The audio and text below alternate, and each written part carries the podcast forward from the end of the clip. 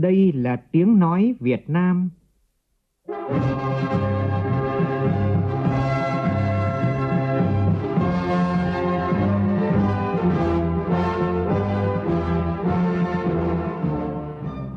là tiếng nói Việt Nam,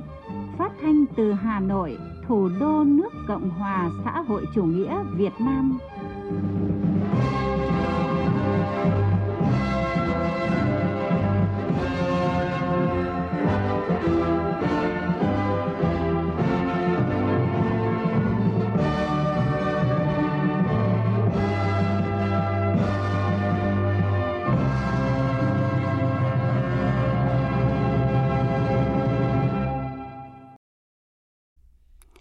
Biên tập viên Duy Quyền xin kính chào quý vị và các bạn. Mời quý vị và các bạn nghe chương trình Thời sự sáng của Đài Tiếng Nói Việt Nam. Chương trình hôm nay thứ Bảy ngày mùng 7 tháng 5 năm 2022, tức ngày mùng 7 tháng 4 năm nhâm dần, có những nội dung chính sau đây.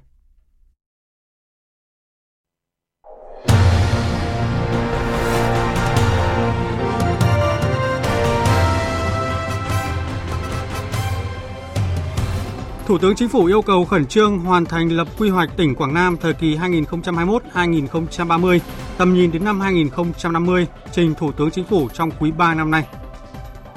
Điện Biên tổ chức chương trình nghệ thuật với chủ đề Bản hùng ca Điện Biên nhân kỷ niệm 68 năm chiến thắng Điện Biên Phủ ngày 7 tháng 5 năm 1954.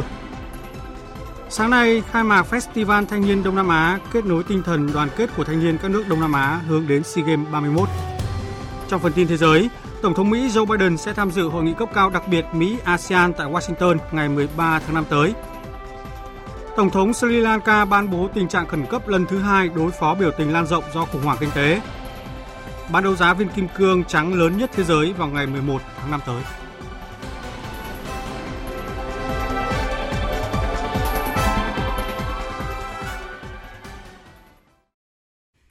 Bây giờ là tin chi tiết. Thưa quý vị và các bạn, Văn phòng Chính phủ vừa có văn bản thông báo kết luận của Thủ tướng Chính phủ Phạm Minh Chính tại buổi làm việc với lãnh đạo tỉnh Quảng Nam, trong đó có một số nội dung sau. Thủ tướng yêu cầu trong thời gian tới, Quảng Nam cần kế thừa thành quả đã đạt được, tiếp bước thành công của các thế hệ đi trước để phát huy tối đa tiềm năng, lợi thế sẵn có của địa phương, giữ gìn phát huy tốt nhất truyền thống lịch sử, cách mạng, văn hóa con người Quảng Nam, củng cố xây dựng Đảng, xây dựng hệ thống chính trị trong sạch vững mạnh, nâng cao năng lực lãnh đạo và năng lực thực thi của đội ngũ cán bộ, công chức, viên chức, bảo đảm chuyên nghiệp, đạo đức, tận tụy về nhân dân phục vụ. Tiếp tục tinh giản biên chế, tinh gọn bộ máy chính quyền, bảo đảm dân chủ, liêm chính, hiệu lực, hiệu quả tăng cường công tác phòng chống tiêu cực, tham nhũng lãng phí, đẩy mạnh cải cách hành chính, cải thiện môi trường đầu tư kinh doanh. Tập trung lãnh đạo chỉ đạo công tác quy hoạch, coi đây là nhiệm vụ trọng tâm, trọng điểm, khẩn trương hoàn thành lập quy hoạch tỉnh Quảng Nam thời kỳ 2021-2030, tầm nhìn đến năm 2050, trình Thủ tướng Chính phủ trong quý 3 năm nay, góp phần hoàn thiện hệ thống quy hoạch cấp quốc gia và quy hoạch vùng. Kỷ niệm 68 năm chiến thắng Điện Biên Phủ ngày 7 tháng 5, tối qua tại Trung tâm Hội nghị Văn hóa tỉnh Điện Biên, Sở Văn hóa Thể thao và Du lịch tỉnh đã tổ chức chương trình nghệ thuật với chủ đề Bản hùng ca Điện Biên. Tin của phóng viên Phú Lợi, thường trú tại khu vực Tây Bắc. Chương trình nghệ thuật được dàn dựng ấn tượng với sự tham gia biểu diễn của gần 100 diễn viên ca sĩ của tỉnh Điện Biên. Chủ đề xuyên suốt của chương trình là âm hưởng của chiến thắng Điện Biên Phủ năm 1954 với những ca khúc đi cùng năm tháng như Hò kéo pháo, Qua miền Tây Bắc, Trên đồi Him Lam, Giải phóng Điện Biên, Âm vang Điện Biên, vân vân. Bên cạnh đó, chương trình còn có những ca khúc ca ngợi công lao của Đại tướng Võ Nguyên Giáp, ca ngợi những chiến công của ông cha đã chiến đấu hy sinh để làm nên chiến thắng Điện Biên Phủ, lừng lẫy Nam Châu, chấn động địa cầu, ca ngợi mảnh đất và con người Điện Biên. Cũng trong tối qua, tại Nghĩa trang liệt sĩ A1, thành phố Điện Biên Phủ, tỉnh Điện Biên, hơn 200 đoàn viên thanh niên đại diện cho hơn 160.000 đoàn viên thanh niên các dân tộc tỉnh Điện Biên đặt vòng hoa ở đài tưởng niệm, thắp nến dâng hương lên tất cả các phần mộ liệt sĩ tại Nghĩa trang liệt sĩ đội A1. Thưa quý vị và các bạn, như một lời hẹn của tháng 5, những ngày này, dòng người về di tích Sở Chỉ huy Chiến dịch Điện Biên Phủ tại xã Mường Phăng, thành phố Điện Biên Phủ, tỉnh Điện Biên ngày một đông hơn. Mỗi người đến đây đều dâng trào cảm xúc tự hào, lòng biết ơn các anh hùng liệt sĩ, bộ đội dân công hỏa tuyến, đặc biệt là Đại tướng Võ Nguyên Giáp đã cùng toàn đảng, toàn quân và dân ta làm nên chiến thắng Điện Biên Phủ lừng lẫy Nam Châu, chấn động địa cầu. Phản ánh của phóng viên Đài Tiếng Nói Việt Nam thường trú tại khu vực Tây Bắc lần đầu tiên đặt chân đến mảnh đất Điện Biên và được tham quan các điểm di tích trong quần thể di tích chiến trường Điện Biên Phủ. em Lù Lương Huy Hoàn đến từ tỉnh Sơn La không khỏi bồi hồi. Ở trên bài học thì em cũng biết khá là nhiều rồi. Ờ, nhưng mà ở khi đến đây khi mà được tìm hiểu về nơi này thì em ờ, được nghe về nhiều thông tin, nhiều số liệu và nhiều giai đoạn hơn ở trong một cái uh, một cái chiến dịch như thế này. Còn đối với cô giáo dạy bộ môn lịch sử Lê Thị Bích Thủy đến từ tỉnh Hà Giang, thì chuyến tham quan di tích Sở Chỉ huy Chiến dịch Điện Biên Phủ trong những ngày tháng 5 lịch sử này không chỉ giúp bản thân trau dồi thêm kiến thức ngoài sách vở, mà còn tạo nguồn cảm hứng để cô có thể truyền tải tới học sinh những bài giảng kỹ và sâu hơn. Đến đây với một khung cảnh à, thực sự này, mình sẽ sống động được hơn à, cái khí thế hào hùng của dân tộc mình để truyền đạt cho các em học sinh. Sở Chỉ huy Chiến dịch Điện Biên Phủ tại xã Mường Phăng,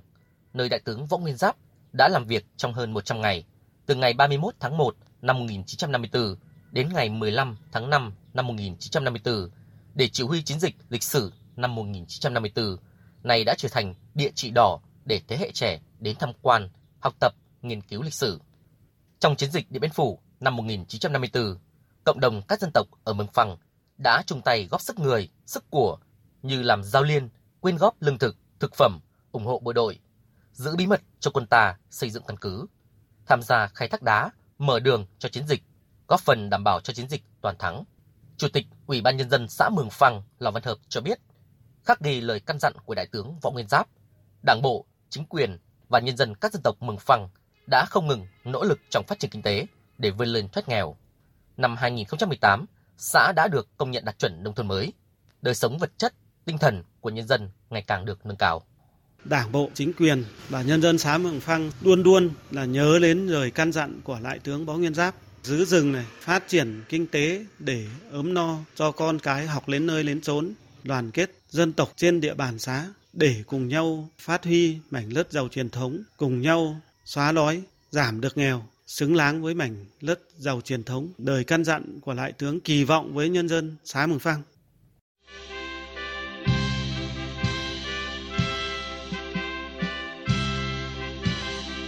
Sáu mươi tám năm qua đi, kể từ chiến dịch lịch sử năm ấy, vùng đất Mường Phăng và Điện Biên Phủ hôm nay đã khoác trên mình diện mạo mới với những bản làng trù phú cùng những khu đô thị sầm uất mọc lên. Mỗi tháng năm về, mảnh đất lịch sử này luôn là điểm hẹn để mỗi người lại được sống với trang sử hào hùng.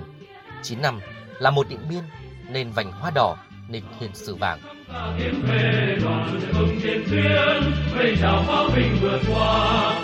đại bắc quân là ngụy trang ngàn hương vương trong dân là ngụy trang xiết bao sương vui từ ngày lên tây bắc đồng bào nao nước mong ta trở về. Ngựa chiến thân ta đã về vui mừng đón chúng ta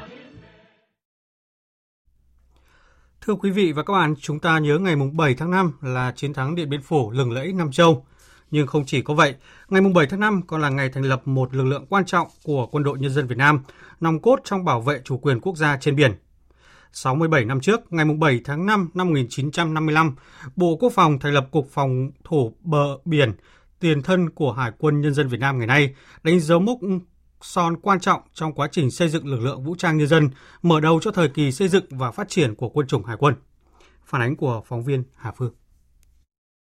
Cuộc sống của những người lính còn nhiều thiếu thốn, đặc biệt là nơi núi cao đảo xa. Nhưng nếu đến bất cứ đảo nào, dù là đảo gần bờ hay xa bờ, dù ở Trường Sa hay vùng biển đảo miền Trung, đảo Tây Nam hay nhà giàn JK1 ở thêm lục địa phía nam của Tổ quốc, các cán bộ chiến sĩ Hải quân luôn tự hào vì được đóng góp một phần công sức nhỏ bé của mình để bảo vệ Tổ quốc. Trung tá Ngô Văn Hưng, chỉ huy trưởng đảo Trường Sa khẳng định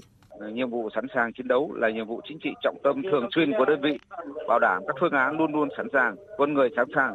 vũ khí trang bị sẵn sàng. Khi có lệnh chiến đấu là có thể thực hiện nhiệm vụ chiến đấu thắng lợi, góp phần bảo vệ vững chắc chủ quyền biển đảo của Tổ quốc. Không chỉ thực hiện nhiệm vụ then chốt là bảo vệ chủ quyền biển đảo của Tổ quốc, mà các cán bộ chiến sĩ hải quân còn là điểm tựa tin cậy cho nhân dân yên tâm vươn khơi, bám biển, phát triển kinh tế, xây dựng thế trận lòng dân trên biển, đảo ngư dân Nguyễn Duy Hùng, chủ tàu cá TH95159 ở phường Quảng Tiến, thành phố Sầm Sơn, tỉnh Thanh Hóa cho biết. Bây giờ là đánh bắt cái vùng khơi xa đó, bọn tôi là đi cứ chạy khoảng 20 tiếng đến 24 tiếng mới ra vùng làng. Có những cái lúc là khó khăn mấy móc trục chặt rồi người đau ốm. Thì nếu đau ốm bình thường thì chúng tôi vẫn sơ cứu trên tàu được. nhưng mà đau ốm nó quá nặng thì có thể là lúc đó chúng tôi sẽ cần lực lượng hải quân đến cận kề chúng tôi à, mong rằng là nói luôn là hải quân cùng ngư dân cùng nhau bám biển từ năm 2010, Hải quân Nhân dân Việt Nam được đầu tư đưa vào biên chế nhiều lớp tàu chiến hiện đại như tàu ngầm Kilo, tàu hộ vệ tên lửa Zepat 3.9, thủy phi cơ DHC-6 cùng nhiều tàu bổ trợ hiện đại đã giúp Hải quân Việt Nam nâng cao sức mạnh chiến đấu, tiến thẳng lên hiện đại. Đến nay đã có đủ 5 thành phần lực lượng là tàu mặt nước, tàu ngầm, pháo binh, tên lửa bờ, không quân hải quân, hải quân đánh bộ, đặc công hải quân, Trung tướng Nguyễn Văn Bổng, chính ủy quân chủng hải quân khẳng định. Đặc biệt, nhiệm vụ bảo vệ chủ quyền biển đảo và xây dựng quân chủng hải quân tiến thẳng hiện đại đã và đang đặt ra những yêu cầu mới hết sức nặng nề ờ, đối với cán bộ chiến sĩ quân chủng nhưng cũng hết sức vinh quang. Bên cạnh đó thì tình hình trên biển dự báo có những diễn biến phức tạp khó lường và còn cam go khó khăn lâu dài. Tuy nhiên trong bất luận hoàn cảnh nào thì cán bộ chiến sĩ hải quân nhân dân Việt Nam cũng phải tuyệt đối trung thành với Đảng, nhà nước, nhân dân, nêu cao bản lĩnh chính trị vững vàng, ý chí quyết tâm cao, sẵn sàng nhận và hoàn thành xuất sắc các nhiệm vụ được giao thực sự xứng đáng là lực lượng nòng cốt trong quản lý bảo vệ chủ quyền biển đảo, hoạt động kinh tế biển của Tổ quốc. Mời quý vị và các bạn nghe tiếp chương trình Thời sự sáng của Đài Tiếng Nói Việt Nam với những tin đáng chú ý. Tây Ban Nha sẽ hỗ trợ Cần Thơ tái thiết đô thị và phát triển mô hình mới cho khu vực Bến Ninh Kiều theo mô hình phát triển đô thị gắn kết giữa giao thông công cộng với sử dụng đất hiệu quả. Đây là khẳng định của ông Nesto Santos Franco, tham tán kinh tế và thương mại Đại sứ quán Tây Ban Nha tại Việt Nam tại buổi làm việc với lãnh đạo thành phố Cần Thơ vừa diễn ra. Tin của phóng viên Hồng Phương, thường trú tại khu vực đồng bằng sông Cửu Long. Ông Nesto Santos Franco cho biết, Tây Ban Nha đánh giá cao ý tưởng và tính khả thi của kế hoạch tái thiết đô thị và phát triển cho khu vực trung tâm thành phố Cần Thơ. Tây Ban Nha và Việt Nam đã ký kết nhiều chương trình hợp tác tài chính, trong đó đặc biệt ưu tiên cho lĩnh vực ứng phó biến đổi khí hậu. Đây chính là những thuận lợi để Tây Ban Nha có thể hỗ trợ Cần Thơ triển khai hiệu quả kế hoạch. Ông Dương Tấn Hiền, Phó Chủ tịch Thường trực Ủy ban nhân dân thành phố Cần Thơ, cảm ơn thiện chí từ phía Tây Ban Nha, mong muốn phía Tây Ban Nha chia sẻ thêm kinh nghiệm phát triển dịch vụ du lịch, thiết kế đô thị và công nghệ thông minh, đồng thời giúp Cần Thơ tiếp cận được các nguồn vốn vay của chính phủ Tây Ban Nha để phát triển mô hình đô thị thông minh, thích ứng biến đổi khí hậu một cách hiệu quả nhất. Hai đoàn tàu cuối cùng trong tổng số 17 đoàn tàu của tuyến Metro số 1 Bến Thành Suối Tiên đã được vận chuyển về Depot Long Bình, thành phố Thủ Đức, thành phố Hồ Chí Minh vào đêm qua, đánh dấu một bước quan trọng trong tiến độ hoàn thành dự án. Tin của phóng viên Hà Khánh.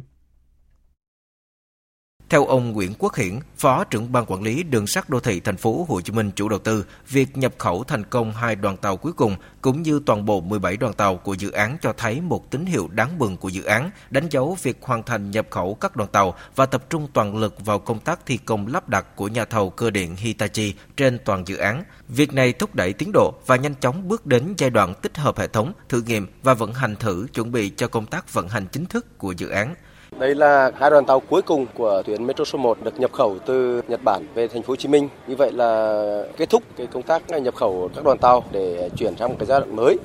là phục vụ cho công tác thử nghiệm, công tác đánh giá, chạy thử, vận hành thử trong cái thời gian à, từ nay cho đến cuối năm 2023 sẽ đưa vào cái khai thác à, vận hành thương mại theo cái cam kết của chính phủ hai nước Việt Nam và Nhật Bản.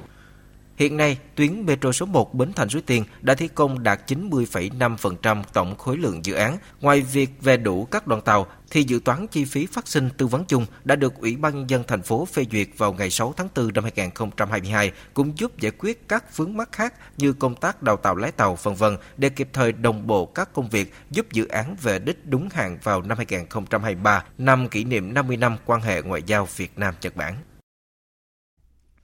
Thông tin từ Bộ Giáo dục và Đào tạo cho biết, theo kết quả xếp hạng các quốc gia tốt nhất về giáo dục năm 2021 của US News and World Report, Việt Nam xếp thứ 59 tăng 5 bậc so với năm 2020. Đây là chuyển biến tích cực của ngành giáo dục Việt Nam được tổ chức quốc tế công nhận và xếp hạng.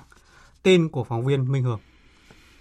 Kết quả xếp hạng giáo dục quốc gia của US News and World Report dựa trên khảo sát toàn cầu về ba thuộc tính cùng trọng số của mỗi quốc gia, có hệ thống giáo dục công phát triển tốt, mọi người có cân nhắc theo học đại học ở đó hay không?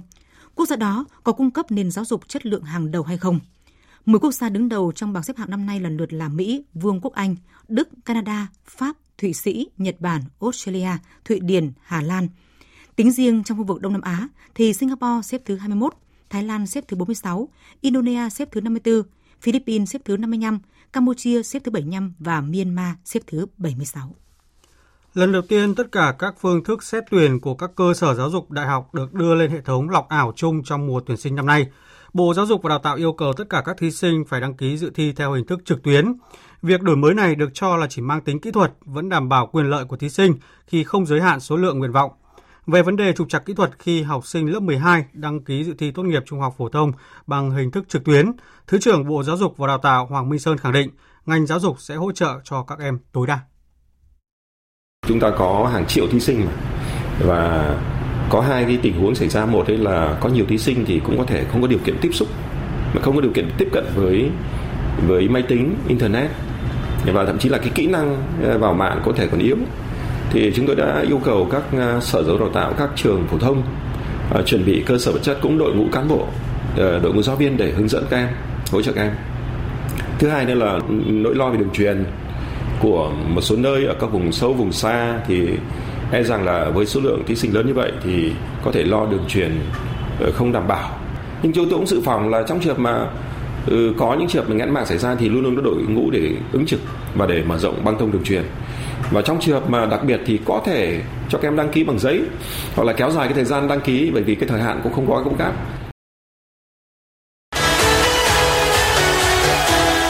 SEA Games 31 vì một Đông Nam Á đoàn kết, vì một Việt Nam vươn lên mạnh mẽ.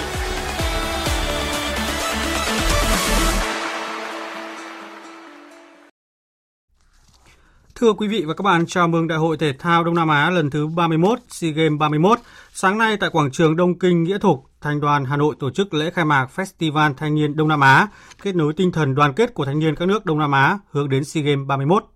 Tin của phóng viên Phương Thoa. Festival Thanh niên Đông Nam Á diễn ra tại một số điểm quanh Hồ Hoàn Kiếm như tượng đài vua Lý Thái Tổ, quảng trường Đông Kinh Nghĩa Thục, khu vực Tràng Tiền Plaza, khu vực tượng đài Cảm Tử. Với nhiều hoạt động gồm triển lãm quốc hoa, quốc phục và giới thiệu văn hóa các quốc gia Đông Nam Á, gian hàng ẩm thực Đông Nam Á, vẽ bản đồ vì một Đông Nam Á đoàn kết, đi bộ hưởng ứng vì một Đông Nam Á đoàn kết, liên hoan nghệ thuật đường phố, các cuộc thi hát, thi nhảy, biểu diễn tông bóng, võ thuật, thể thao đường phố. Đặc biệt, đoàn đại biểu 11 nước Đông Nam Á sẽ tham quan Hà Nội, trải nghiệm tại các danh thắng Hà Nội và một số điểm thi đấu SEA Games 31. Tối cùng ngày sẽ diễn ra gala nghệ thuật và đại nhạc hội sinh viên chào đón SEA Games 31. Dự kiến có khoảng 3.000 tình nguyện viên phục vụ các đoàn đại biểu tham gia chương trình, 200 đoàn viên thuộc khối lực lượng vũ trang tham gia lễ khai mạc, diễu hành carnival đường phố cùng với khoảng 7.000 đoàn viên thanh niên thủ đô tham gia các chương trình. Dù còn 5 ngày nữa mới tới lễ khai mạc SEA Games 31, nhưng hôm qua đã có hai môn bước vào thi đấu những trận đầu tiên là bóng đá nam và bóng ném bãi biển nam. Tâm điểm của mọi sự chú ý trong ngày thi đấu đầu tiên là trận đấu giữa U23 Việt Nam và U23 Indonesia trong khuôn khổ bảng A môn bóng đá nam diễn ra tối qua trên sân vận động Việt Trì Phú Thọ. Với sự cổ vũ nhiệt tình của các cổ động viên trên sân và nỗ lực của toàn đội đội toàn bộ đội bóng, đội tuyển U23 Việt Nam đã có một trận thắng rất thuyết phục trước đội bóng được đánh giá cao là Indonesia với tỷ số là 3-0. Phát biểu tại buổi họp báo sau trận đấu, huấn luyện viên Park Hang-seo gửi lời cảm ơn đến gần 20.000 khán giả đã đến sân Việt Trì để cổ vũ cho U23 Việt Nam. Ông khẳng định kết quả trước Indonesia thực sự quan trọng, nhưng cả quá trình thi đấu còn quan trọng hơn, đồng thời tiết lộ bước ngoặt của trận đấu. 상대는 어, 후반 60분을 경과하면 để nói về sự thay đổi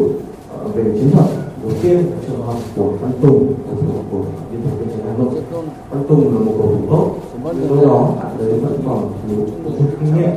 Và chúng tôi đã có thay đổi là vị trí của Mạnh Dũng và thay cho Văn Tùng trong hiệp hai thêm vào đó là chúng tôi có sự thay đổi vị trí của Lê Đăng Xuân và Lê Văn Đô. Thực tế, những sự thay đổi này đã đem lại kết quả tốt chúng ta có ờ, một trận tương đối thành công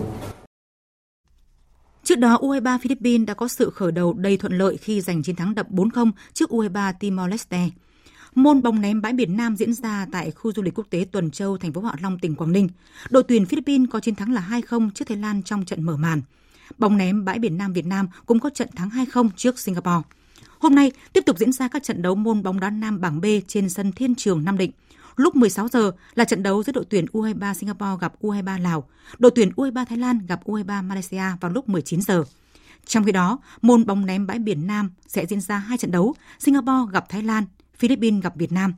Trước trận đấu gặp Philippines, vận động viên Nguyễn Quang Tú khẳng định Toàn đội tự tin nhưng không chủ quan trên hành trình bảo vệ tấm huy chương vàng đã giành được tại kỳ SEA Games ở trước đó.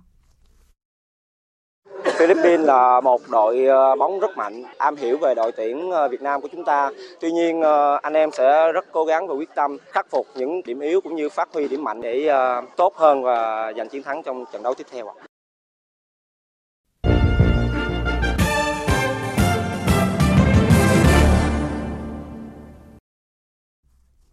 Xin được chuyển sang phần tin thế giới. Thư ký báo chí Nhà Trắng Jen Psaki vừa xác nhận Tổng thống Mỹ Joe Biden sẽ tham dự hội nghị cấp cao đặc biệt Mỹ-ASEAN tại trụ sở Bộ Ngoại giao Mỹ ở Washington vào ngày 13 tháng 5 tới. Tuy nhiên, hiện chưa có kế hoạch gặp gỡ các cá nhân nào được công bố giữa Tổng thống Mỹ với riêng từng nhà lãnh đạo của ASEAN ngoài hội nghị này. Trước đó, các thượng nghị sĩ Mỹ Jim Rick và Bob Menendez, thành viên cấp cao kiêm Chủ tịch Ủy ban Đối ngoại Thượng viện Mỹ, cùng với các thượng nghị sĩ là Ed McKee và Mitt Romney, Chủ tịch kiêm thành viên cấp cao Tiểu ban châu Á-Thái Bình Dương, hôm 5 tháng 5 vừa qua đã giới thiệu trước Ủy ban Đối ngoại Thượng viện Mỹ một nghị quyết mới hoan nghênh hội nghị cấp cao đặc biệt Mỹ-ASEAN diễn ra vào tuần tới, đồng thời kêu gọi hai bên tiếp tục hợp tác nhằm thúc đẩy những lợi ích chung. Hội đồng Bảo an Liên Hợp Quốc vừa thông qua một tuyên bố bày tỏ quan ngại sâu sắc về việc duy trì hòa bình và an ninh của Ukraine. Trong văn kiện ngắn gọn vừa được thông qua do Na Uy và Mexico soạn thảo, Hội đồng Bảo an một lần nữa lưu ý rằng tất cả các quốc gia thành viên cần hành động theo hiến trương của Liên Hợp Quốc, có nghĩa vụ giải quyết các tranh chấp quốc tế bằng những biện pháp hòa bình. Đại sứ Mexico tại Liên Hợp Quốc cho biết. The adoption Việc thông qua tuyên bố này ngày hôm nay cho thấy Hội đồng Bảo an đoàn kết ủng hộ Liên Hợp Quốc và Tổng thư ký trong việc tìm kiếm một giải pháp ngoại giao. Chúng tôi tiếp tục kêu gọi ngừng ngay lập tức các hành động thù địch. Ngoại giao phòng ngừa và hòa giải luôn là ưu tiên hàng đầu của Na Uy và Mexico trong công việc của chúng tôi tại Liên Hợp Quốc. Một vụ nổ lớn với nguyên nhân ban đầu được cho là do khí ga tại một khách sạn ở thủ đô Habana của Cuba ngày 5 tháng 5 đã khiến ít nhất 8 người thiệt mạng và khoảng 40 người bị thương. Các đội cứu hộ hiện đang nỗ lực tìm kiếm thêm các nạn nhân. Phạm Huân, phóng viên Đài Tiếng Nói Việt Nam thường trú tại Mỹ, đưa tin. Lực lượng cứu hỏa và tất cả các lực lượng chuyên trách đều đã hành động rất nhanh, song rất tiếc vẫn có các trường hợp tử vong. Đây không phải là một vụ đánh bom hay một vụ tấn công như những gì mà một số phương tiện truyền thông quốc tế đồn thổi theo một cách rất phiến diện, mà đây chỉ là một vụ tai nạn đáng tiếc. Văn phòng Chủ tịch Cuba thông báo ít nhất 8 người đã thiệt mạng và khoảng 40 người bị thương, hiện đang được điều trị tại các bệnh viện trong khu vực. Và theo giới chức địa phương, 13 người vẫn chưa được tìm thấy và một trường tiểu học ở bên cạnh khách sạn đã được sơ tán với không học sinh nào bị thương. Thống đốc bang Habana, ông Reynaldo Garcia Sabata cho biết, vụ nổ xảy ra tại Saragossa, một khách sạn 5 tầng ở trung tâm thành phố. Khách sạn này đang được sửa chữa và hiện không có khách du lịch.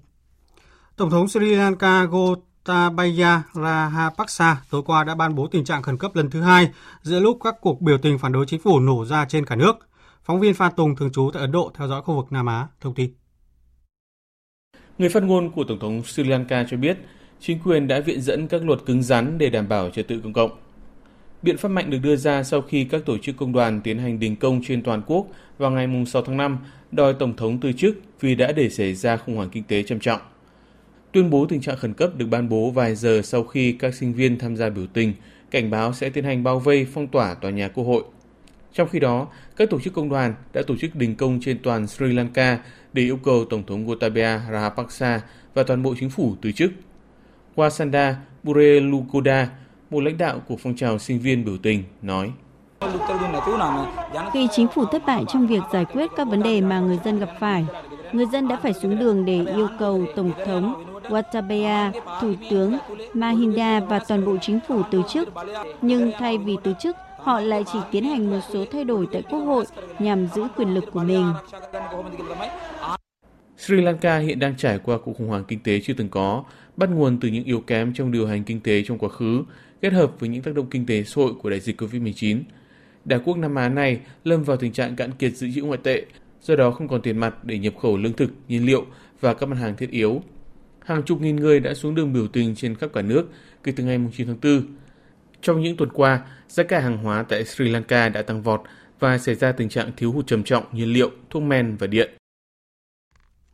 Viên kim cương trắng quý hiếm nặng 228,31 carat với tên gọi Zerop sẽ được nhà Christie đem bán đấu giá tại Geneva, Thụy Sĩ vào ngày 11 tháng 5 tới. Ước tính viên đá quý này sẽ được bán với mức giá cực khủng từ 20 đến 30 triệu đô la Mỹ. Biên tập viên Phương Anh thông tin. The được Viện Đá quý Mỹ phân loại vào cấp độ trong suốt cao, không có tạp chất, dễ dàng quan sát bằng mắt thường. Theo nhà đấu giá Christie, đây là viên kim cương trắng hình quả lê lớn nhất từng được đưa ra đấu giá và sẽ gia nhập hàng ngũ huyền thoại những loại đá quý tốt nhất từng được bán tại các phòng đấu giá toàn cầu của Christie trong hơn 250 năm qua. Ông Max Fawcett, người đứng đầu bộ phận trang sức của Christie ở Geneva, cho biết. Thực sự đó sẽ là một khoảnh khắc lịch sử. Bạn biết đấy, đây là viên kim cương trắng nặng hơn 200 gram, hình dạng cực kỳ hoàn hảo. Thường những viên đá quý kích thước lớn như thế này thì sẽ không mấy hoàn mỹ về mặt hình dạng, nhưng nó lại đúng dáng một quả lê hoàn toàn cân xứng. Đây là một trong những viên đá quý hiếm nhất từng được đem ra bán đấu giá. Trong khi đó, chữ thập đỏ, một viên kim cương nặng 205,07 carat, màu vàng đậm, lạ mắt, cũng sẽ được đem ra bán đấu giá trong ngày 11 tháng 5 với ước tính thu về từ 7 đến 10 triệu đô la Mỹ. Một phần số tiền thu được từ hoạt động đấu giá sẽ được chuyển đến Hội chữ thập đỏ quốc tế. Dự báo thời tiết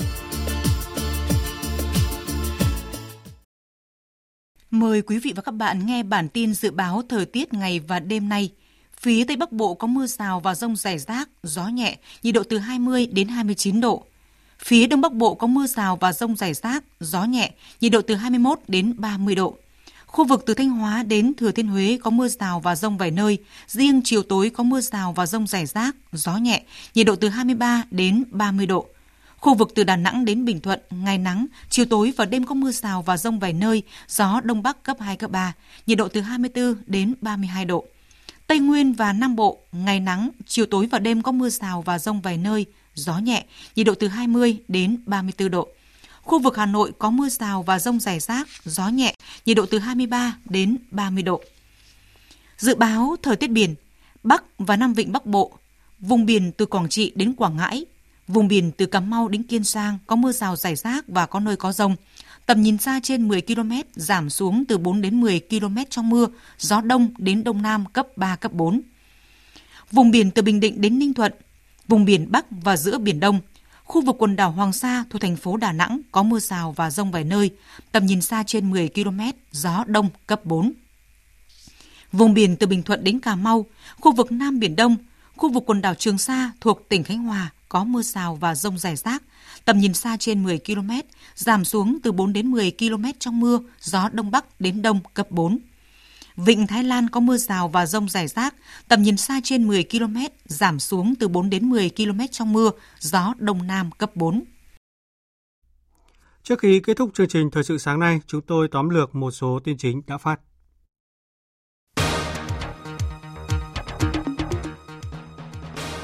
Thủ tướng Chính phủ yêu cầu khẩn trương hoàn thành, thành lập ừ, quy hoạch tỉnh Quảng Nam thời kỳ 2021-2030, tầm nhìn đến năm 2050.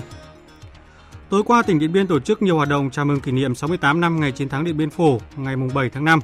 Hơn 200 đoàn viên thanh niên ưu tú đại diện cho thế hệ trẻ tỉnh Điện Biên đã đặt vòng hoa ở đài tưởng niệm, thắp nến và dâng hương lên phần mộ của các liệt sĩ tại nghĩa trang liệt sĩ quốc gia A1. Hội đồng Bảo an Liên Hợp Quốc vừa thông qua một tuyên bố do Na Uy và Mexico soạn thảo, trong đó tiếp tục lưu ý rằng tất cả quốc, quốc gia thành viên cần hành động theo hiến trương của Liên Hợp Quốc, có nghĩa vụ giải quyết các tranh chấp quốc tế bằng những biện pháp hòa bình.